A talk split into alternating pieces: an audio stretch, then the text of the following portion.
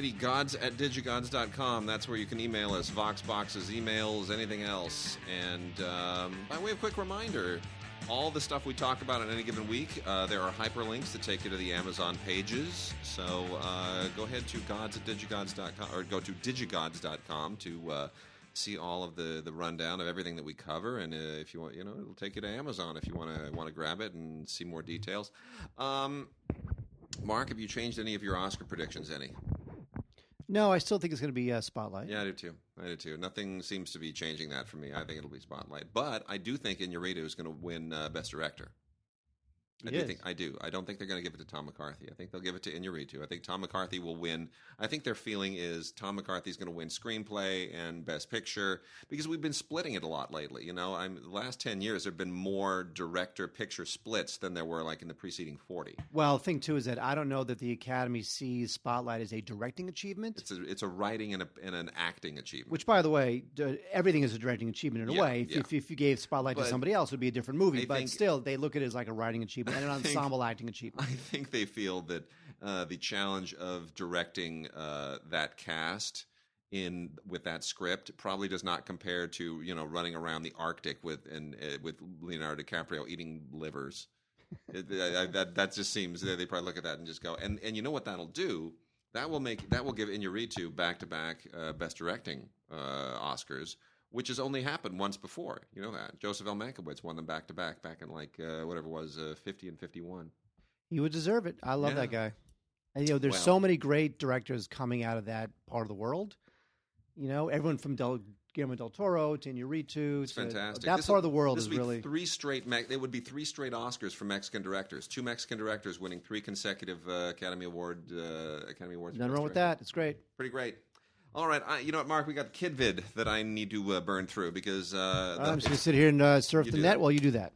You know what? Uh, we're we're switching it up a little bit with my daughter, and uh, you know she's enjoying more sophisticated storytelling, and uh, we, she's not watching Angry Birds. And we the Angry Birds animated stuff, I have to admit, is better than I ever expected that it would be. And we have an Angry Birds feature film coming out. Damn Uh, but seriously, it still feels like they're they're just uh, overextending the idea of a game concept. In any case, they, they've really just blown this thing out. I mean, you know, you realize the company that created Angry Birds over in Finland or wherever they were on the board. They they were like bankrupt. They were ready to go under. They could not make money. They could not pay their people. They were almost ready to just completely collapse. They couldn't. They tried different games. Nothing was sticking.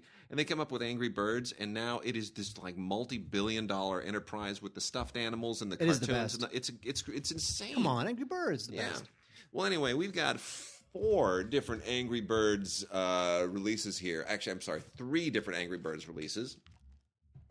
And uh, there's Angry Birds Toons, Stella, which is just tweaked, and then Piggy Tales. Um, you know what? It, the, the first season of Piggy Tales is the, probably the funniest, just because those stupid green pig heads make me laugh, and they're just so unhinged. Uh, I it really, it's just very, very strange, uh, and it, it sort of, sort of goes completely over the top with the, the, to make fun of the pigs. I kind of enjoyed that.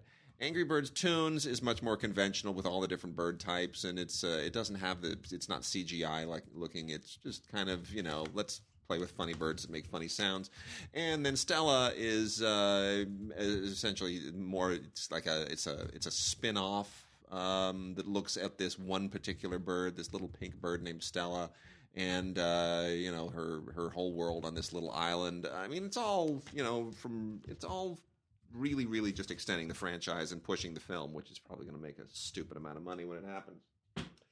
Um, and then we also have a couple other bird-oriented titles here. Uh, one is uh, Little Rooster's Egg-cellent Adventure.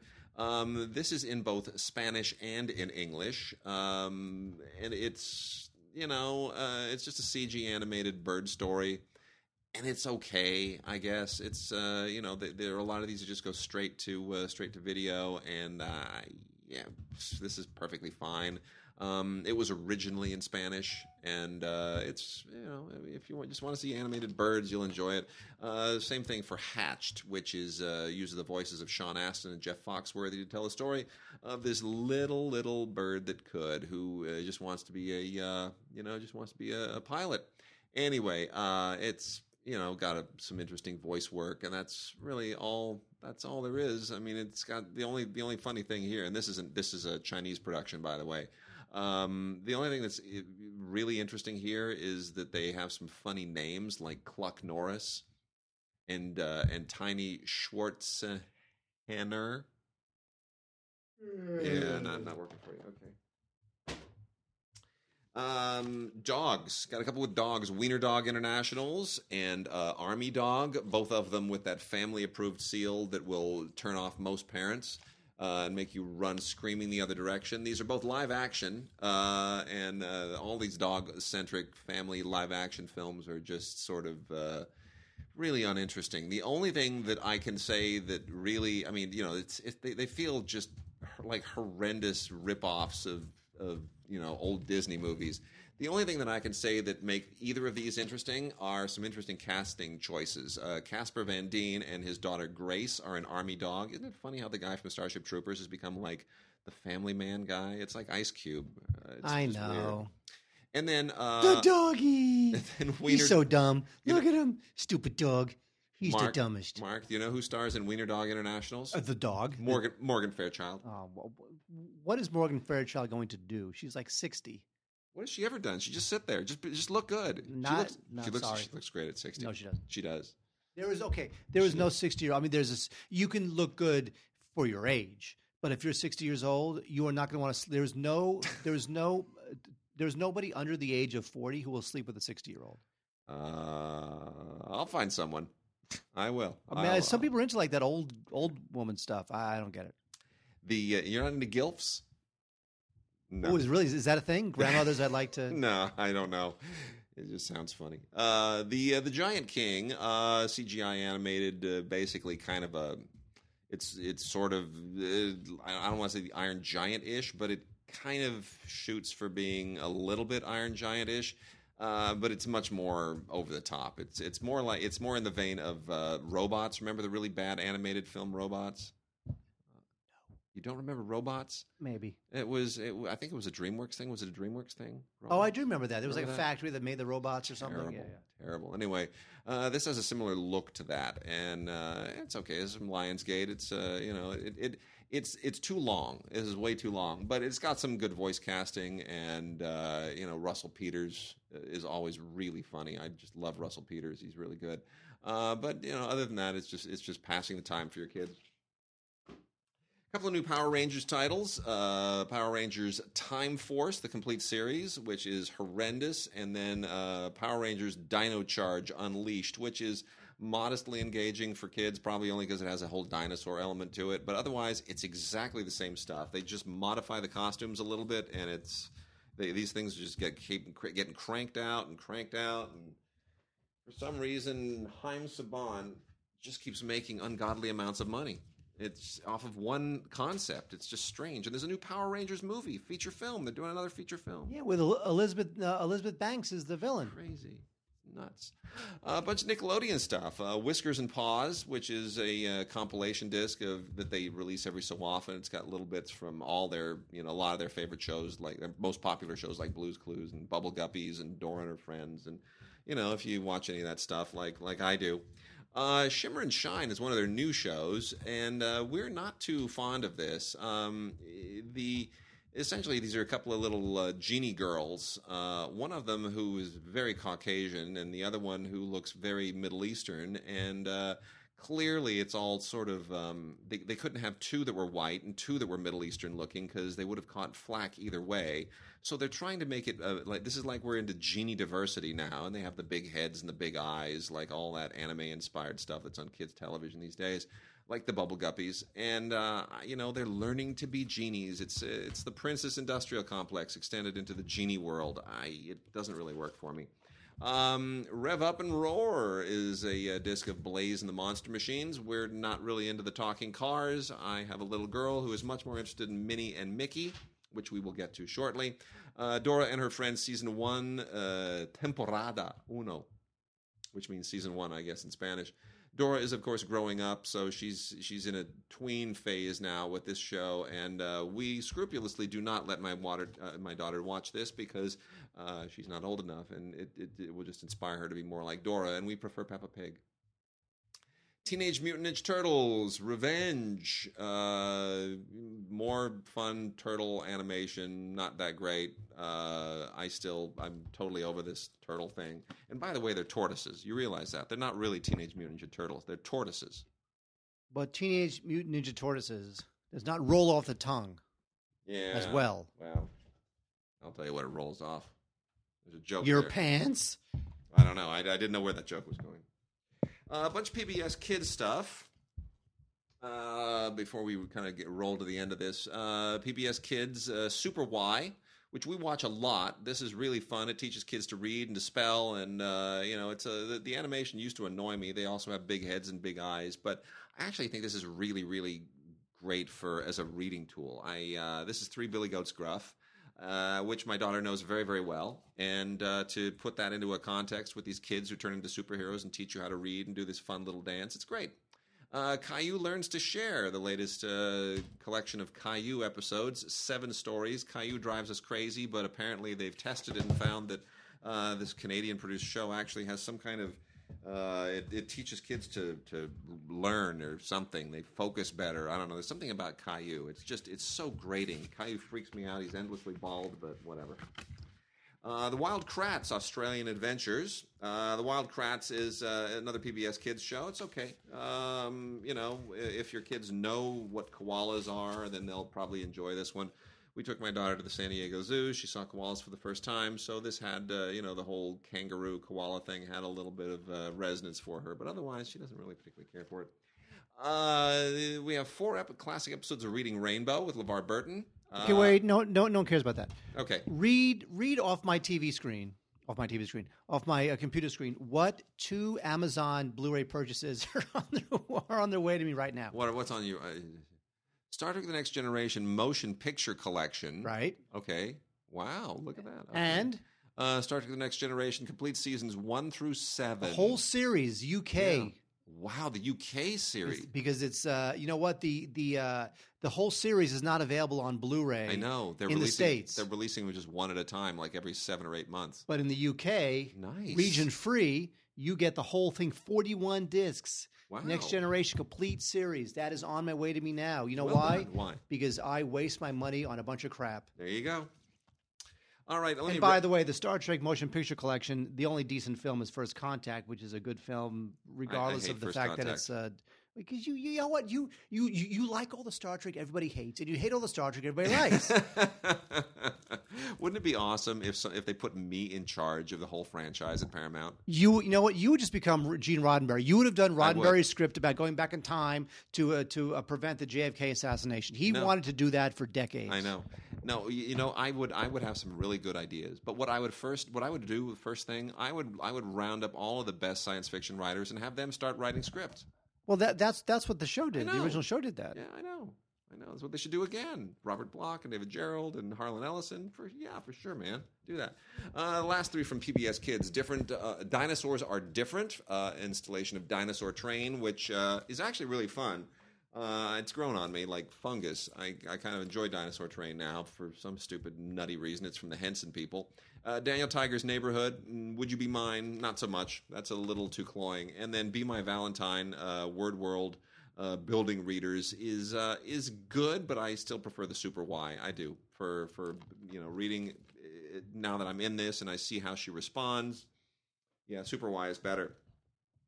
And uh, this is great. Uh, a four volume set from Facets Kids. Facets, you know, is an art house, uh, basically an art house distributor. They release a lot of foreign stuff and docs and uh, real specialty stuff. But they're doing some really interesting stuff with uh, with kids. They've got this four volume set, Facets Kids.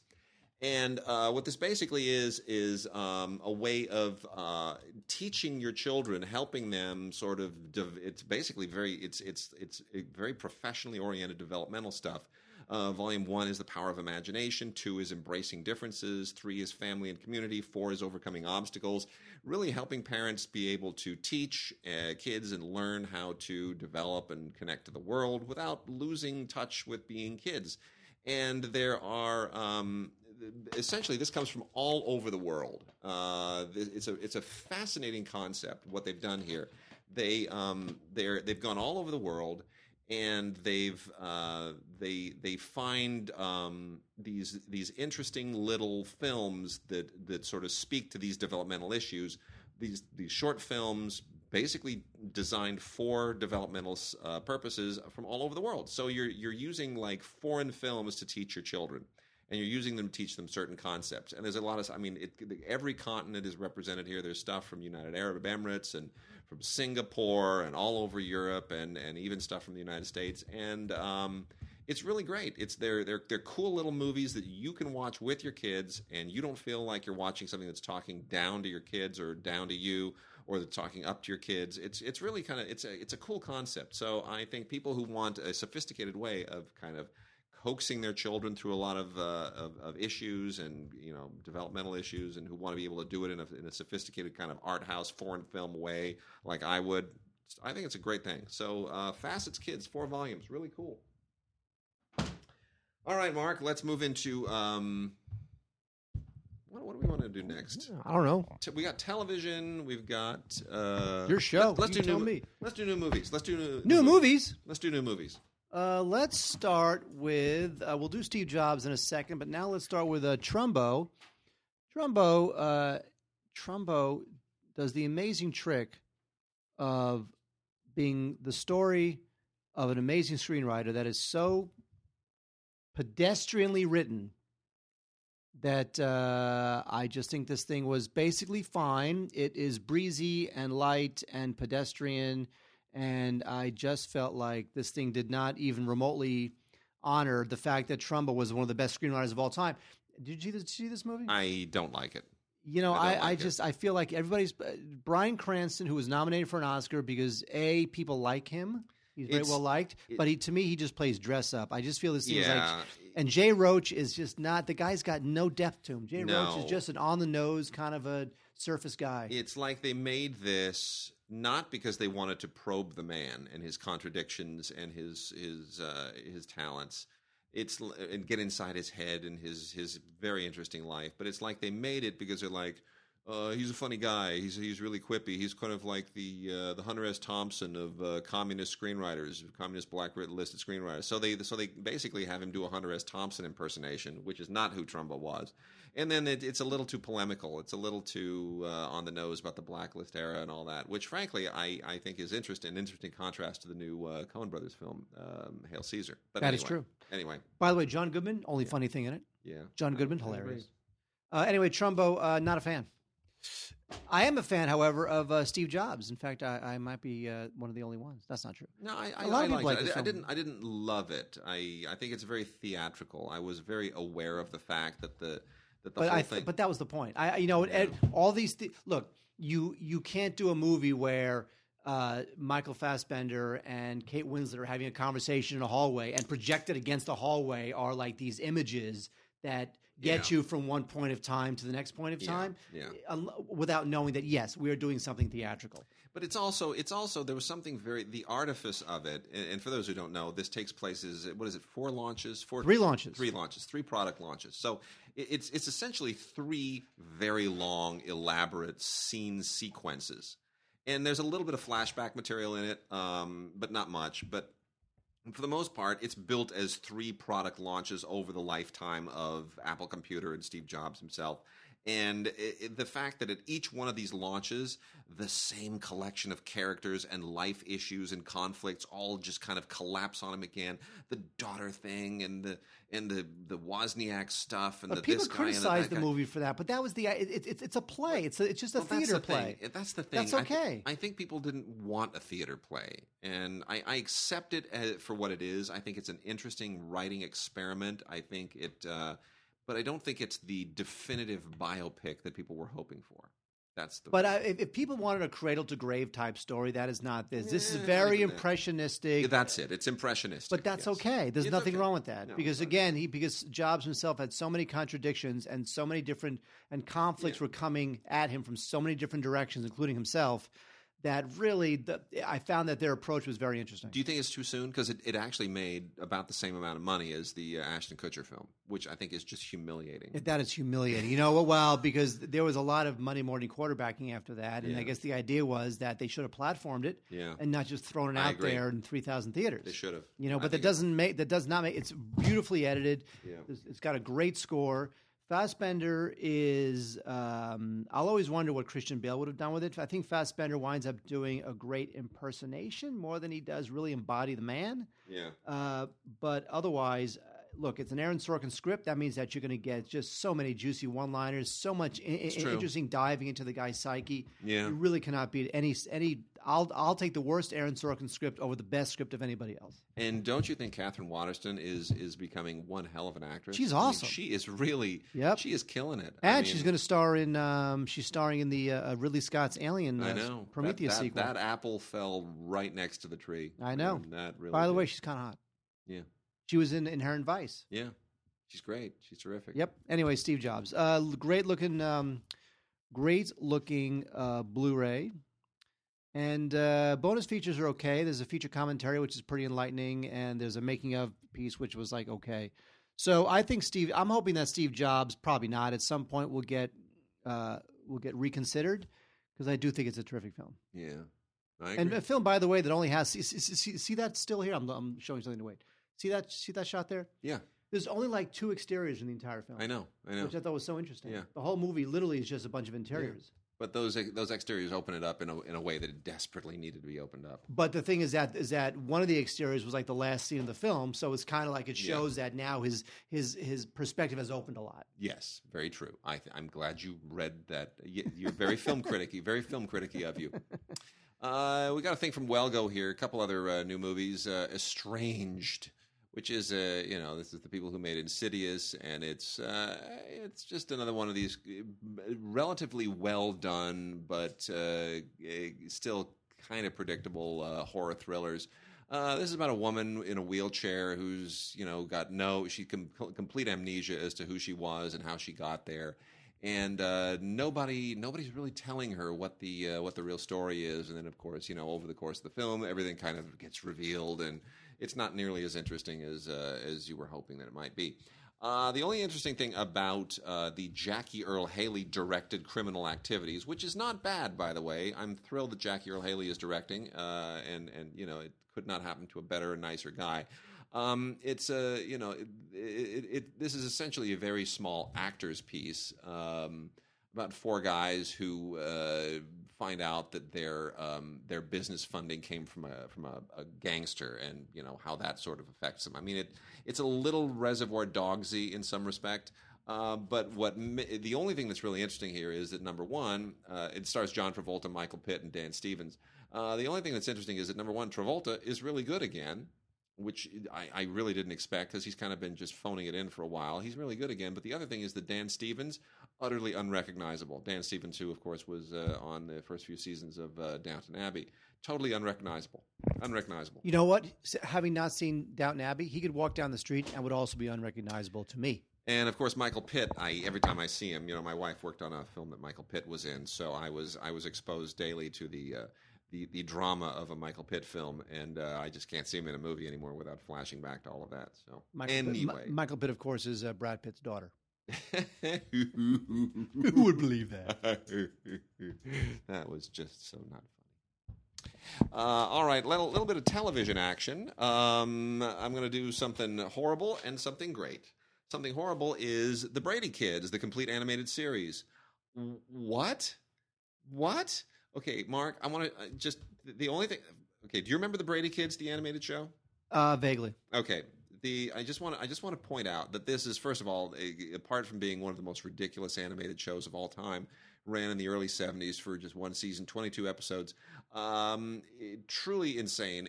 The the the- what they basically do is they take the, the kids from the Brady Bunch and they have them actually do their own voices in this weird kind of Josie and the Pussycats uh, filmation kind of uh, animated show that was just so misbegotten. It, it's absolutely beyond belief.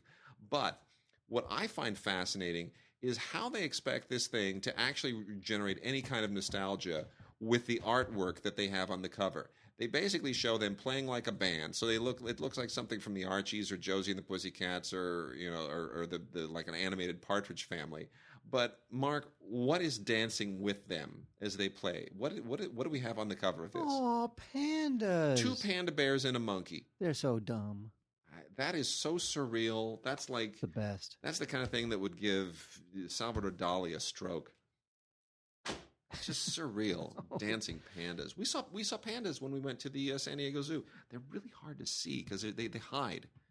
Yeah, you know why? Because they're they're they're at the San Diego Zoo instead of living out in the well, wherever they breed, the pandas them, live. They breed them there. They're trying to help them, you know, survive. Ooh, sweet, And sweet then- panda sex. And then uh, Twelve Monkeys season one, which I cannot recommend highly enough. Uh, the, the I know a lot of people are like, "Oh, 12 Monkeys, how do you turn it into a show?" You know what? It's a great show, absolutely fantastic show.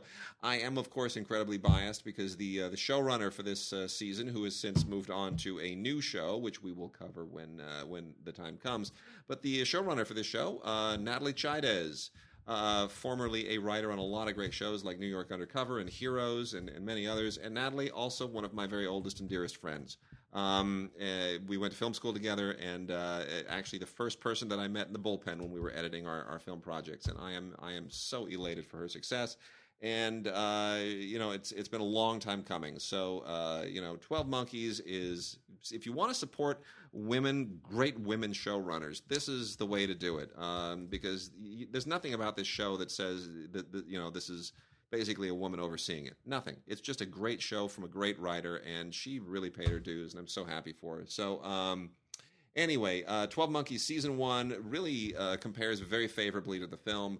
Takes you know opens up the world in uh, in really just incredibly compelling ways. Does things that uh, post apocalyptic TV shows really do not do, and uh, it takes chances, which is all I ever really ask of a TV show. Some great bonus features here: deleted scenes and a gag reel, uh, cast auditions, a lot of a lot of stuff. It really uh, it goes it goes long and deep, and uh, it is worth watching. A lot of actors in this cast are going to go on to bigger and better things. So. 12 Monkeys, Season 1, uh, Blu ray and Ultraviolet on this set. You can watch it anywhere, anytime. Uh, the Beast is a show from uh, 2009 that uh, starred Patrick Swayze, and you know what? It's such a tragedy, obviously, that Swayze passed away at all. But uh, the thing is, if you look at something like The Beast, which kind of came and went, um, you realize that uh, the show, which is now on DVD, complete series, is shows how if Swayze had survived, um, he would have gone on to do much better things than when he was younger. Because when he was younger, he was the super handsome guy who could dance and dirty dancing and whatnot. But when he was getting older and doing stuff like The Beast, you realize that he was getting some lines in his face. His hair was getting a little bit gray. You know, there's some wrinkles going on there, and he was becoming more interesting. You know, like Very a, true. like a lot of these Yeah. uh, young hunky actors, when they get older, they get more interesting. And I think here you definitely got that in uh, in the Beast, in which he plays an FBI agent, and um, he's uh, he's he's got to train this rookie partner, uh, whose last name is Dove, which is just ridiculous. Because his name is Ellis Dove, because it's Dove, because he's like the he's the he's the innocent one. At least his first name isn't Dove, and his middle name isn't SS, and his last name isn't Simmons. You know, Be I grateful. Be grateful for that. I I rue the day that I think I because I, I you know I took his class I know. and they get and he gave you this big I know. mimeograph a long time ago, like mimeograph Xeroxed, you know, textbook. It was the Dove SS Simmons filmmaking school, Mm-hmm. and it had a, it had a yellow cover. It was all just you know paper texting and The whatever. worst. And uh, uh, I had it, and I threw it away. Anyway, so uh, uh, Dove is a uh, he might be a double agent. He's got to he's got to keep an eye on on um, on Patrick Swayze because he might be a bad guy. Anyway, um, the Beast. You know, there's been a million shows like this, but if you want to see where Patrick Swayze's career was headed, which is more in way more interesting directions, you might want to check out the Beast. Um, now, there's also a uh, a show, a a, mini series called uh, Saints and Strangers, which really kind of came out of nowhere, and it's really good. It's a uh, it's about the uh, Mayflower and uh, the settling of the, uh, the the Mayflower settlers and the first Thanksgiving. What I liked about this is that it it sort of focused equally on the Pilgrims and the Native American tribes, and so it treated both with respect. I thought this is pretty well shot considering.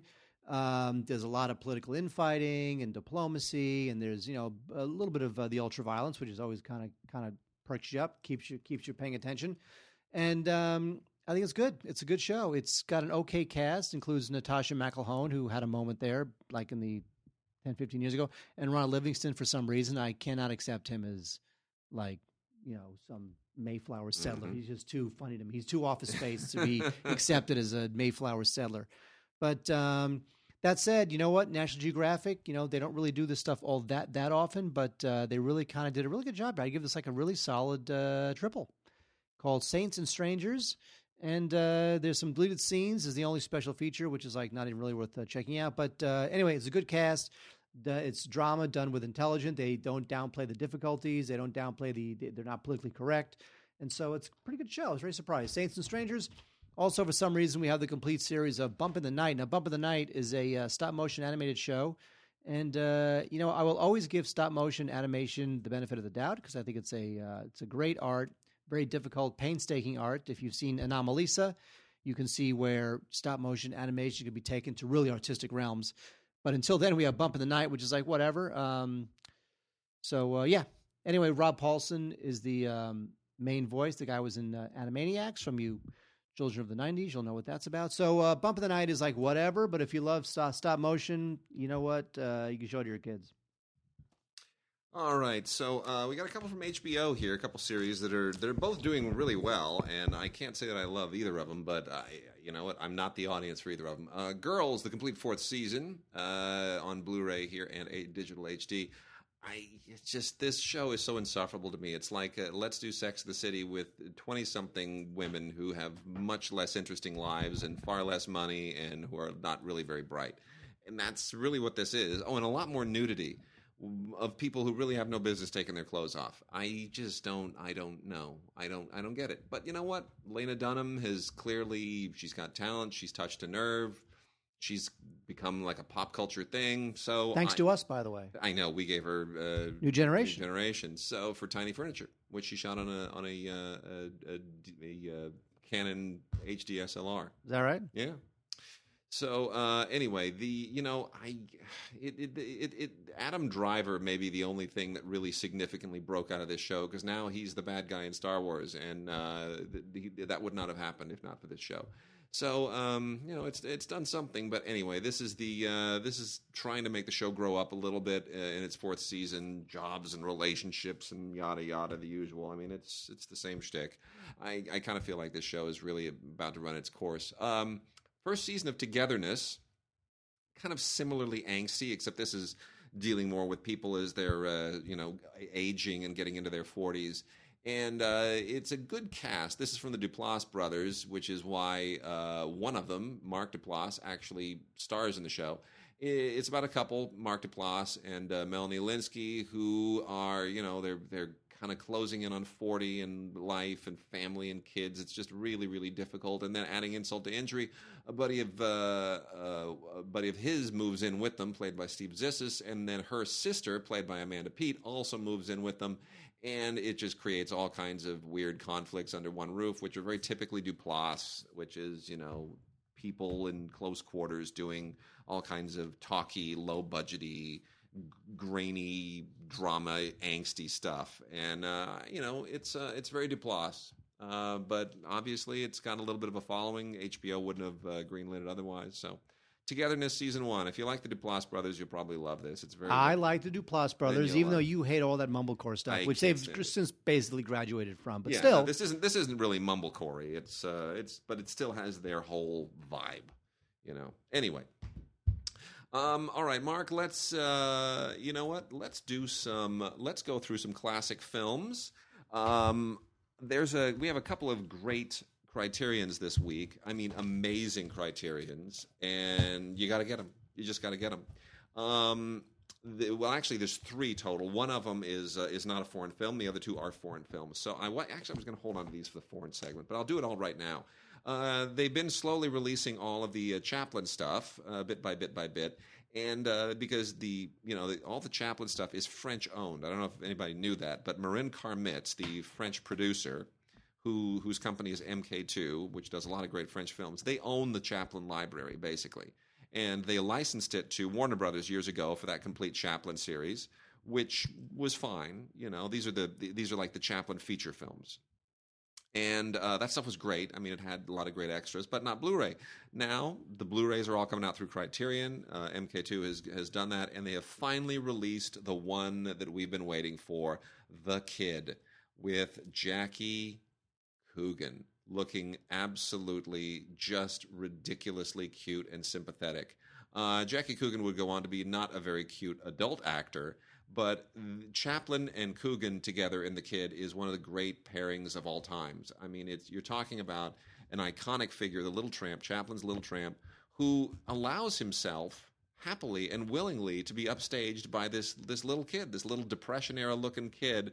And it's just it's one of the most magical films of all time. Um, it might be, I mean, I have to really think about it, but it might be my second favorite Chaplin film next to City Lights and it's very it's very similar in many respects. This is an absolutely wonderful, wonderful Blu-ray. Uh, tons of uh, of great uh, extras here. You get both versions of the film. By the way, it was changed and tweaked for its 1972 re-release, and that is on here along with the original 1921 version. Uh, the transfer is just spectacular. There's a great commentary with uh, Chaplin historian Charles Maland which is is, a must listen to at least several times. There's a video essay on um, uh, Jackie Coogan, and uh, tons of other interviews and uh, and deleted scene stuff. I mean, it just it's a it's a wealth of, of material. There's even footage of Chaplin uh, conducting his own score which is wonderful. So uh, you just it just doesn't get any better. This is absolutely wonderful. Any Chaplin completist would be crazy to not pick this up. The other two Criterion titles are uh, Nagisa Oshima's Death by Hanging. Which uh, continues Criterion's tradition of releasing really unbelievably great uh, Japanese New Wave movies. This is from 1968. Uh, one of the most uh, influential of the Japanese New Wave films. It is a just a devastating political satire uh, that deals with the uh, with the tensions between Korea and Japan, basically about a Korean guy who survives an execution in Japan, and uh, in in turn, there's this just this insane political argument over how to manage it. Uh, it is it is uh, it is really a, a, brutal and powerful film, especially if you're Japanese or Korean. It it just it's it's it's a it's a sledgehammer. And then I think the best of the week. This is my pick of the week. I've been waiting for this for years. Jan Troell, who is still alive, the great Swedish filmmaker, Jan Troell, who still makes movies. Every few years, he'll come out with some cool little meditative thing starring Max von Sydow. But his masterpieces are the two films, The Emigrants and The New Land. They are absolute masterpieces. Uh, together, they constitute about five, six, almost seven hours of movie. It's it's this is great stuff. This is like six and a half hours of just awesome, awesome Swedish drama. Just they've come to the United States to be farmers, and they it's just it's 19th century hell, and uh, it, it, just uh, they just fight through it, and it is wonderful. Max von Sydow and Liv Ullmann have never been better. These are some of the greatest films ever made, ever made. Some of the best performances ever, some of the best directing ever, all on one fantastic Blu-ray edition. Uh, the Emigrants and the New Land it, it is so beautifully photographed. You're just gonna you, you will weep from beginning frame to end frame. It, it just it's it's beyond belief how good these films are. Uh, I've been waiting for these for years. There's tons of great stuff on here. There's a great conversation between Jan Troell and Peter Cowie, who's done a lot of commentaries for Criterion, and uh, that's relatively new. There's also a new interview with Liv Ullmann and uh, some fantastic uh, documentary stuff on the making of the films, which is mind boggling uh, you, you wind up being so, so much more impressed. But watch that stuff after you've seen the films. So that said, there you go. The Emigrants in the New Land by Jan Troell. Uh, long, long overdue. Finally on Blu ray. I'm probably going to sit down and watch the entire six and a half, some odd hour uh, thing, maybe four or five times over the next week. That's four or five do. times over the next week. Yeah. You, you'll watch a six hour film five times. Yeah, I'll do it. All six hours of it. Yeah. Not even like by the fifth time you use well, fast I mean, forward to your favorite scenes, or I'll, just watch the whole thing again. I'll stop to feed my daughter, and you know, I don't think you should even do that. No, maybe not. She'll appreciate it one day. She will. She'll suffer for my art or for Jan Troell's art. Well, yeah, well, yeah, she won't suffer because the city will take your daughter away from you and give her to an actual family. Okay, so uh, wait, here's the thing. Yeah. When you're young, you like stupid movies. They seem Uh. really cool, but then when you grow up, they're just the worst. when I was a kid, I thought The Car was the greatest movie I'd ever seen in the history of the world. It's about a car possessed by the devil, Nice. and uh, it's not done out of uh, irony or any or humor. It is literally it's James Brolin plays a small town sheriff, and uh, a car who, by the way, used to honk its horn like this. Bah, bah, bah, bah. And so whenever you hear that horn, the car was coming. You know what the car was? It was a Lincoln Continental, but it was tricked out. It was all So kind of- tricked out. It was awesome. It was yeah. I have, a And- I have a story about this, but finish up. So the car, which absolutely loved, especially for some reason, I thought that the guy at the begin at the at the opening scene who was hitchhiking, who had the tuba, Yeah. for some reason I had it in my head that was Billy Crystal, but uh, it is not. Anyway, so uh, the car is basically Jaws with the car, and I loved this film when I was a kid, and then I rewatched it, and it's terrible, but uh, I do like it because it is nostalgia city for someone like myself. So the car, especially, you know what? It's it's a, it's a chef, a Scream Factory did a good job with the uh, Blu-ray. New interviews with uh, the director Elliot Silverstein and a couple of the actors. Uh, TV spots, radio spots, stills galleries are always uh, useless. But um, I love the car. If you want to see just, uh, I mean, look, look, look, look at the girl on the on the cover art. Look, look, Yeah. look, look at the girl in the corner.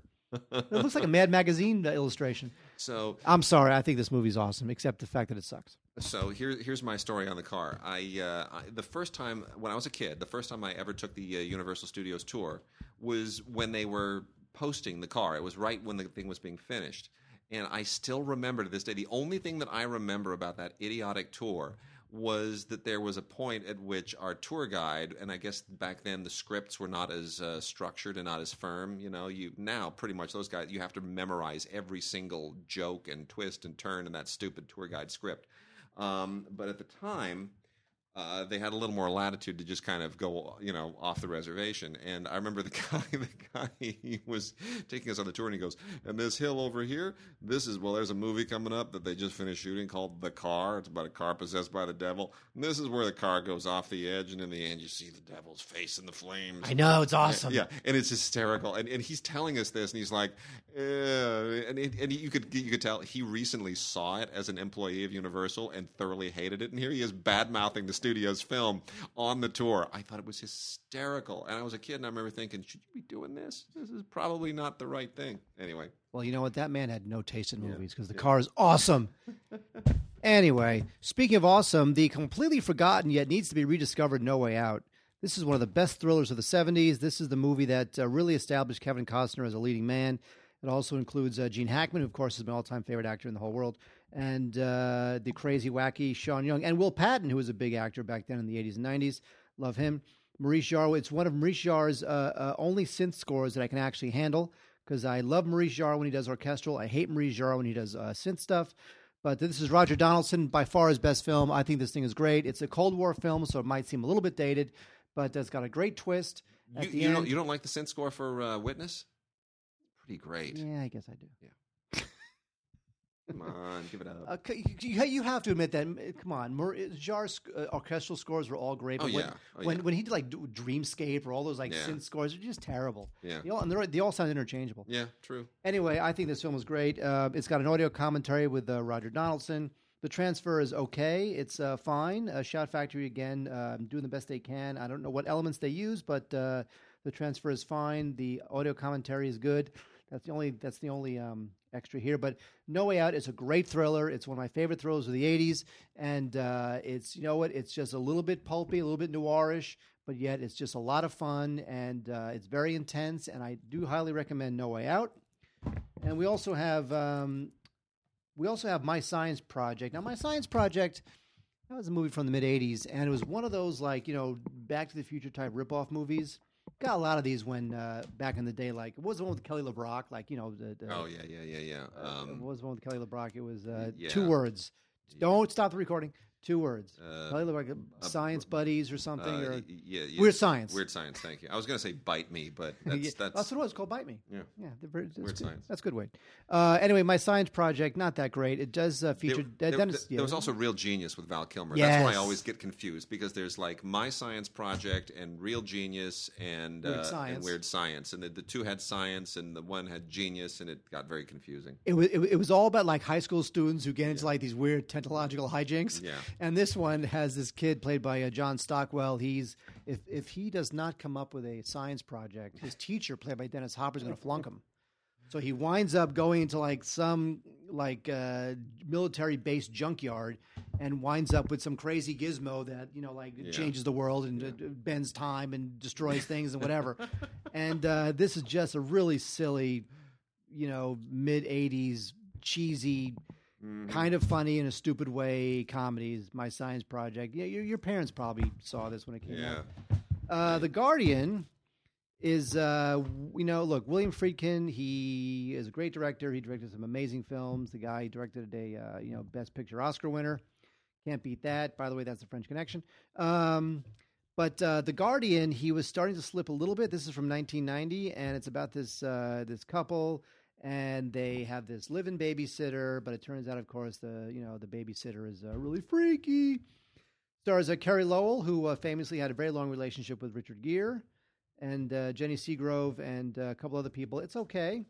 Uh, the Guardian, you know, look, um, can definitely turn the screws. If you give this material to somebody else, it'd be way cheesier. But I just think this is one of uh, Friedkin's lesser efforts. And uh, David Keith and Cathy Moriarty star in uh, White of the Eye. I could not get through all of this because it's really uh, not that great.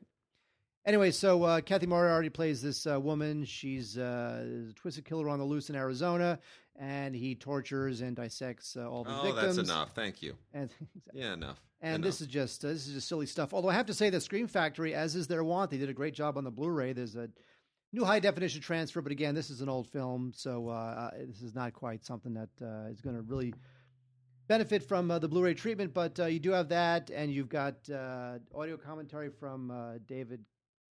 He's the director. I don't know if it's Cam, Camel or Camel Yeah. and uh, interview with the Steadicam operator, which is just really weird. They because look, there were some good shots in this thing, you know, some good exciting thrillery type shots, But not enough for- shots, not but- enough for the Steadicam But it is op- weird. Like I've never seen this on the back of a DVD box. Interview with Steadicam operator Larry McConkey. Weird. God love him, but again, not really worth the effort. All right. Uh, so, so uh, here, here's a here's some interesting stuff. First of all, there's a uh, there's a really weird six film collection, Tales from the Prison Yard, uh, that Mill Creek has released, and uh, this is it's so this is so odd to me that they would even do this. I, I guess, I mean, these compilation multi film collections are. I guess that there's some kind of science to it, but anyway, they went and they and they clearly said, why don't you know we got a bunch of movies that nobody's ever going to want to watch why don't we throw the last detail on there, which is a real movie with Jack Nicholson and uh, absolutely legitimate, and you know directed by Hal Ashby. It's a fantastic movie. Why don't we throw that on there and then just tack on five other movies that nobody would ever even think to watch ever in in their lives? And these are the other films. The Valachi Papers uh, with uh, Charles Bronson, which is you know it's a mafia thing, uh, but totally forgotten. And then the others are just why even bother? Uh, there's City of Fear, Escape from San Quentin, uh, Cell 2455, Death Row, and Convicted.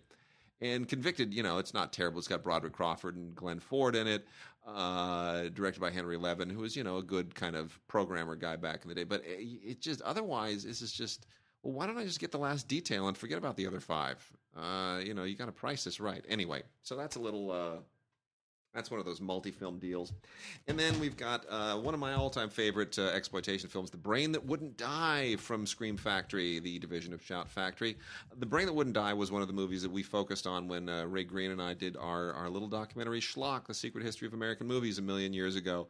Uh, the Brain That Wouldn't Die is a, a essentially kind of a Frankenstein, Frankenstein-ish movie, but it's one of the the legendary uh, exploitation films of all time because it was made for next to no money, and it deals with a lot of themes that sort of link the Frankenstein 1930s period to what's going on in the 50s and 60s, the post-nuclear thing, and all of the other uh, exploitation horror stuff that's happening in the in the 60s in particular.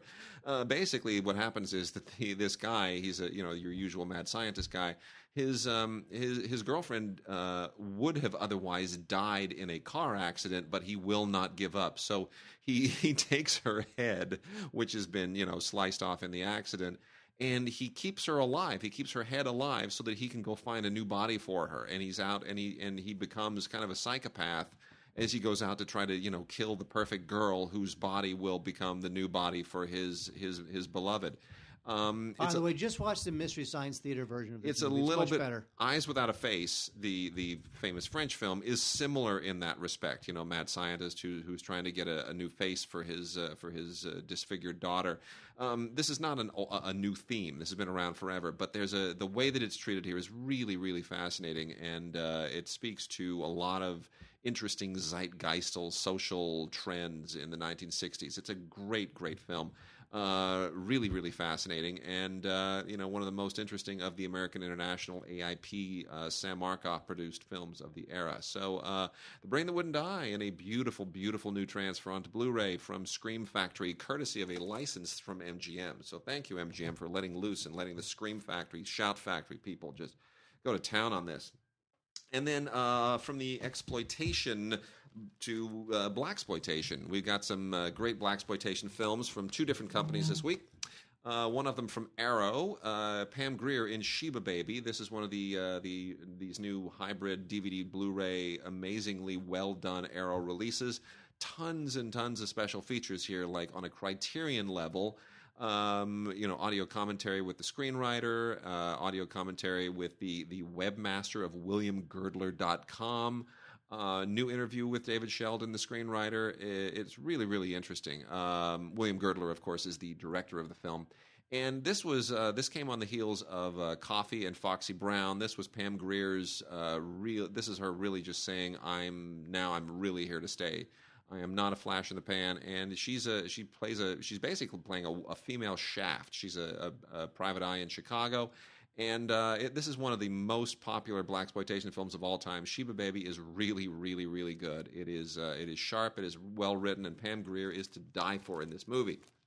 On the male end of things, we have a couple from Olive, uh, Fred Williamson and uh, Jim Brown. Fred Williamson, in, of course, in Black Caesar, which is uh, a, a, uh, a, a probably one of the most iconic Larry Cohen films of the day. You know, Larry Cohen really wrote and directed a lot of this stuff, and uh, you know, kind of interesting. This this sort of really lovably schlubby Jewish guy wrote and directed all these black exploitation films. But Black Caesar is sort of Scarface. You know, with uh, Fred Williamson and uh, you know a black guy basically coming up from the, the bottom and becoming big boss and a big gangster, and uh, it's uh, it all sort of you know it's got some really really interesting overtones about the racial politics of the era, and uh, it's you know the, the the scene where he drives the car down the sidewalk, pretty great, especially for the day and with such a small uh, such a small um, a budget, and of course an amazing uh, score by of James Brown music. It's just it's it's beyond belief how great it is. Slaughter stars Jim Brown and uh, has one of the all-time great taglines, which I'm so thrilled that they actually put onto the cover of the Blu-ray. Mark, read the tagline. It says Jim Brown Slaughter. What's the tagline? My glasses. It's not only his name; it's his business. That's so awesome. Uh, anyway, the uh, this is directed by Jack Starrett, who also did Cleopatra Jones, and uh, Jim Brown plays a, um, a former uh, Vietnam Green Beret captain who uh, is out for vengeance. He's his parents were killed by this uh, this uh, mobster played by Rip Torn, and he's out to unleash hell on Rip Torn. And it's great. Rip Torn is just perfect for something like this. You know, Rip Torn. Uh, he's always been kind of a larger than life Rip Torn? been a larger than life actor for a long time, and uh, you know He's he still around, right? He's- He did a lot. Well, he, you know, he's the one that takes this away from just being kind of a an exploitation film. He really gives it a, an added amount of punch. So it's really that's a lot of fun. Rip Torn is 85 years old. He's still around. Yeah, and he still has doesn't have an Oscar. And uh, you know what? We got a ton of uh, Olive titles here that I want to go through. Um, there, a lot of this is really worth talking about. Um, but this is, you know, Olive uh, releases. Uh, they license a lot of stuff from 20th and uh, and MGM and other uh, other libraries, and this is stuff that has never been on Blu-ray before. And it, you know, there's some great kind of cult and fringe stuff here, and you should really seek this out. Olive does a wonderful, wonderful job with this. Uh, John Malkovich and Ann Magnuson in Making Mr. Right. As long as we're speaking about the, uh, you know, brain that wouldn't die and Frankensteiny things, this is just a really cool Susan Seidelman uh, movie from the 1980s that uh, doesn't get enough uh, credit, really. Uh, Malkovich, in one of his most interesting roles ever, is this weird, eccentric scientist who has to build a robot uh, astronaut, and um, it winds up becoming this weird kind of Pygmalion-ish uh, endeavor for him, and it's really an interesting allegory. And uh, you know, it gets in all of those things that robot movies usually do. Where does the human end and the mechanical begin? But it's a gr- great performances by Ann Magnuson, who whatever happened to her, I know. and Malkovich. Uh, Billy Crystal's homage to the great Borscht Belt comics of yesteryear. He directed this and he wrote it and he stars in it. Mr. Saturday Night, which is also a film that I don't think gets enough credit. Uh, it's got a little bit of uh, horrible latex old age work later on in the movie, but um, really wonderful, uh, wonderful, wonderful movie. Um, and of course, uh, you know, the um, he wrote this along with Lowell Ganz and Babaloo Mandel, who were doing everything at that time. They were just the, the, the screenwriting duo you know, like the dream. I don't know where they went either, but um, it really, really great. I I think this film has a wonderful nostalgic soul, and uh, these guys just don't exist anymore. That whole Borscht Belt era, it's gone. Romance and Cigarettes, uh, directed by John Turturro, with a great cast: uh, Susan Sarandon, Kate Winslet, James Gandolfini. John Turturro, really an int- a much more interesting director than anybody's ever given him credit for. He wrote and directed this and uh, he he really has you know he he pushes the envelopes it is, or the envelope I should say uh, really a kind of an unusual kind of quasi musical drama um, it just it it's it's just his it's just him getting you know his demons out and all of his weird imagination and, and onto the screen and uh, I just hope he directs more because I, I miss that. Uh, Smooth Talk got a lot of controversy at the time. Uh, Treat Williams and Laura Dern uh, in a movie that that touched on some you know I don't know if this would you remember the, the controversy over this? When this was this was like a really big deal because it dealt with uh, sort of pedophilia child molestation issues and people were very very uncomfortable about it. And I'm not sure this would be that big of a deal anymore. No, I mean, the issues are still the issues, but I think in, the, in the wake of something like Spotlight, that it, it, it, you can sort of tackle these subjects without people squirming in their seats anymore. I- I, think something like this movie would seem tame Yeah, probably. Well, anyway, because again, it was it was low budget and it It wasn't was. you know. based on a short story by Joyce Carol Oates, uh, directed by Joyce Chopra. I don't know where she, where she's gone. That's just weird. Anyway, uh, but it's uh, you know it's certainly um, it's a let's say let me say put it this way. It's not as good as Kubrick's Lolita, but it's a similar story that is a better version of Lolita than the remake of Lolita, which Adrian Lyne totally bonked. Mad Dog Time. Oh my gosh, Mark, did you ever see Mad Dog Time? I did. Oh my gosh, this is the most weird, fringy, eccentric, unusual movie. And I remember thinking at the time, I hate this movie. And yet at the same time, I kind of like it. Yeah, come on, give it up. It's um here here's the deal. Great cast. Uh I mean everybody is in this movie and you look at this and you go Ellen Barkin, Gabriel Byrne, Jeff Goldblum, Diane Lane, Richard Dreyfuss. Who's this guy directing them? This Larry Bishop. What are they doing in this movie by Larry? I've never heard of Larry Bishop. And then you research a little and you go, "Oh, Joey Bishop's kid." That's what it is. It's a whole kind of inherited Rat Pack deal. And that's why you wind up with certain people from the Rat Pack era who show up in the film.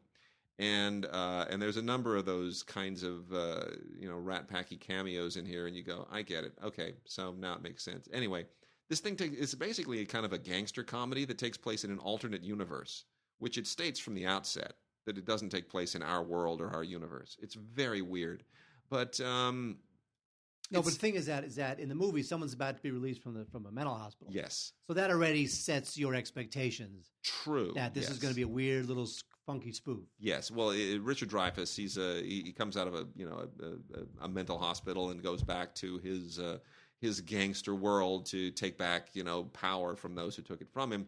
Uh, and it's you know Jeff Goldblum is great and Diane Lane is great, and I mean Richard Dreyfuss is a lot of fun, but it's really off the wall. It's really very fringy and weird, and uh, written and directed by Larry Bishop, who has not done anything of any note since. But it's you know there it is. Uh, Prick Up Your Ears, absolute must see film. Prick Up Your Ears is an amazing movie uh, directed by Stephen Frears back in 1987, and it is basically the true story of the uh, the relationship between uh, playwright Joe Orton, played by Gary Oldman, and um, his uh, his his mentor, uh, played by Alfred Molina, and it's it's not a comfortable story. I mean, it's a it's a, a really turbulent, turbulent, rough watch, and uh, Frears just directs the daylights out of this. This is back when he was making those grittier films like you know. Uh, My Beautiful Laundrette and Sammy and Rosie Get Laid, and uh, he, he really he just kills it here. It's just a beautifully, beautifully told story, but with all kinds of really difficult, rough edges and uh, it's uh, it's absolute must have on Blu-ray if you are any kind of a Frears completist, or if you love Alfred Molina and Gary Oldman, who just both absolutely rip it up in there. Uh, Eight Men Out is on Blu-ray. In case you didn't know that, this is one of um, one of John Sayles' best films ever. The story of the uh, White Sox scandal with a great cast that uh, includes uh, John Cusack and Charlie Sheen and Christopher Lloyd and and David Strathairn and DB Sweeney, all of them doing some of their best work ever. It is a, it is a. This is back when John Sayles was making great movies every single year, and uh, it's I, a lot of people think this is the best baseball movie ever made. I don't know, Mark. How do you feel about Eight Men Out? You're I love Eight Men guy. Out. It's one of the best films made about baseball. There you go. It's a it is a it's a movie about a national tragedy, and uh, it's got a great cast. This is back when John Sayles was in his complete heyday. I mean, he's lost it now. I don't know what the hell this guy's doing. He's out of his mind now. What- But what I- what I back l- then, he was great. What I love about this is this is he, he takes something that's a very academic narrative and he manages to sort of elevate each and every individual character and sort of carry the whole. I mean, it's a very complicated story. It, it's almost it, it warrants a documentary, but somehow he makes he really personalizes all these relationships and all these issues and, And part of the tragedy, Shoeless Joe, and it's it's really great. well, part of the tr- tragedy is that the, a lot of these guys were really uneducated. Shoeless Joe could not even sign his name. I He, know. He, he signed his name. In, with, in the film, it's an X when they ask him to sign. He signs it with an X. I mean, it's so you really feel bad for some of these Yeah. guys. You know, they Yeah. were really some some of them. Yes, some of them were corrupt and they wanted the money and whatnot. But some of them were just they were just they were just uh, they just wound up just going along with what the other guys were doing because they were so uneducated. Yep, yep. And then Impromptu was another movie that I was particularly fond of. James Lapine, the uh, uh, stage director, uh, did a. This is a 1991 film. It was one of the last uh, kind of. It was part of the right near the end of the Orion moment. You know, when they were winning Best Pictures and Dances with Wolves and. Yeah, Dances with with, with Wolves, which won it over Goodfellas. yeah, Dances Why with, is that? I don't know, but then they also, you know, Silence of the Lambs was an Orion film. I mean, they were they were they were it. Can I say that Silence of the Lambs is a great film, except Well, for the end? Impromptu is the story of the relationship. Wade's not listening. To No, I'm not. Uh, Impromptu is the story of the relationship between the composer Chopin and uh, the uh, famous uh, uh, writer, who we often think was a man, if you if you just look at the name, but George Sand was in fact a woman.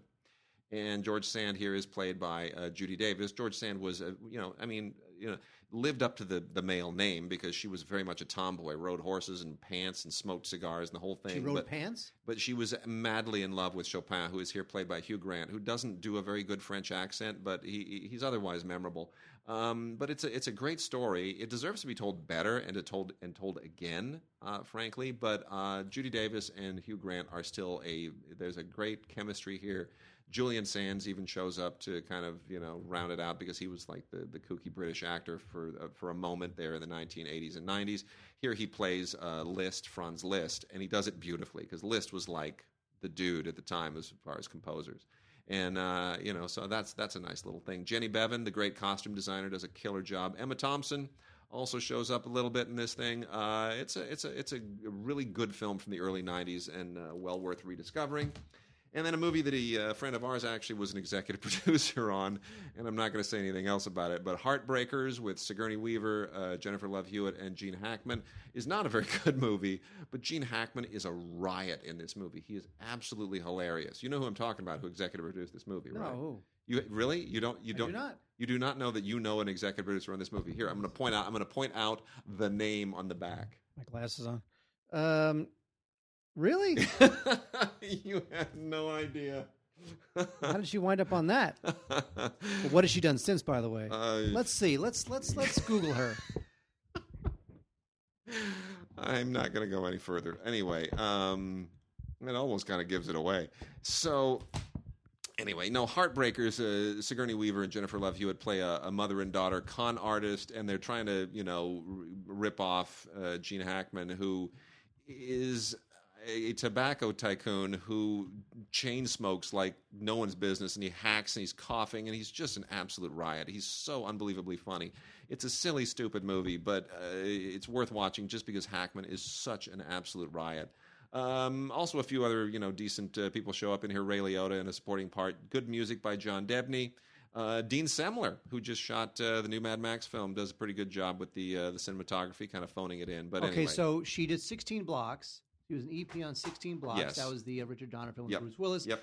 Didn't work for nine years, or just or just scuffled trying to get projects done for nine years. Then she Mhm. wound up just taking producer credits Yep. on Into the Grizzly Maze Yep.